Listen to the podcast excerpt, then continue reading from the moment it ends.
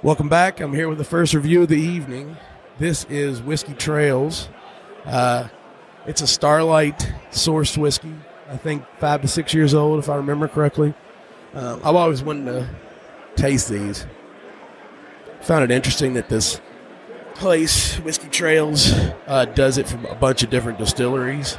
Sourcing, they've done it. They've sourced from places out north. They source from locals.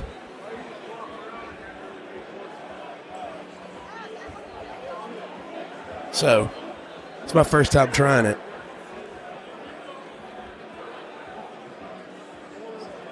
It's got a nice color to it.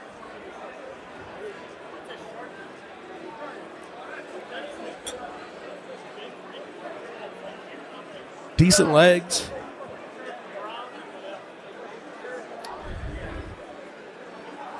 Smells a little corny, a little youthy.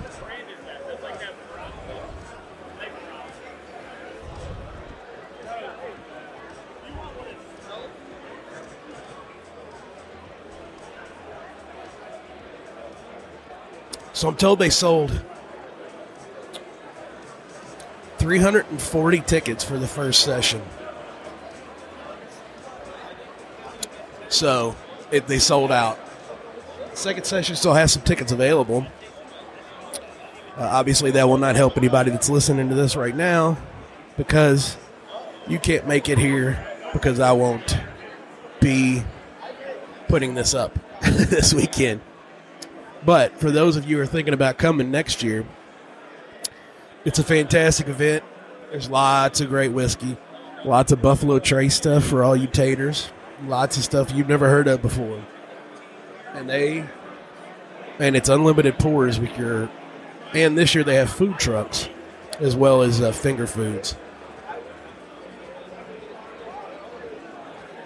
This one's a little, it's not the youth doesn't come across in the palate, which is positive. It's just a little corny on the nose. Other than that, it's a pretty solid pour, actually. So, I mean, I think these are only like sixty bucks a bottle, which isn't bad at all. So, I'd, I'd, that would be a, a, uh, a buy for me. All right.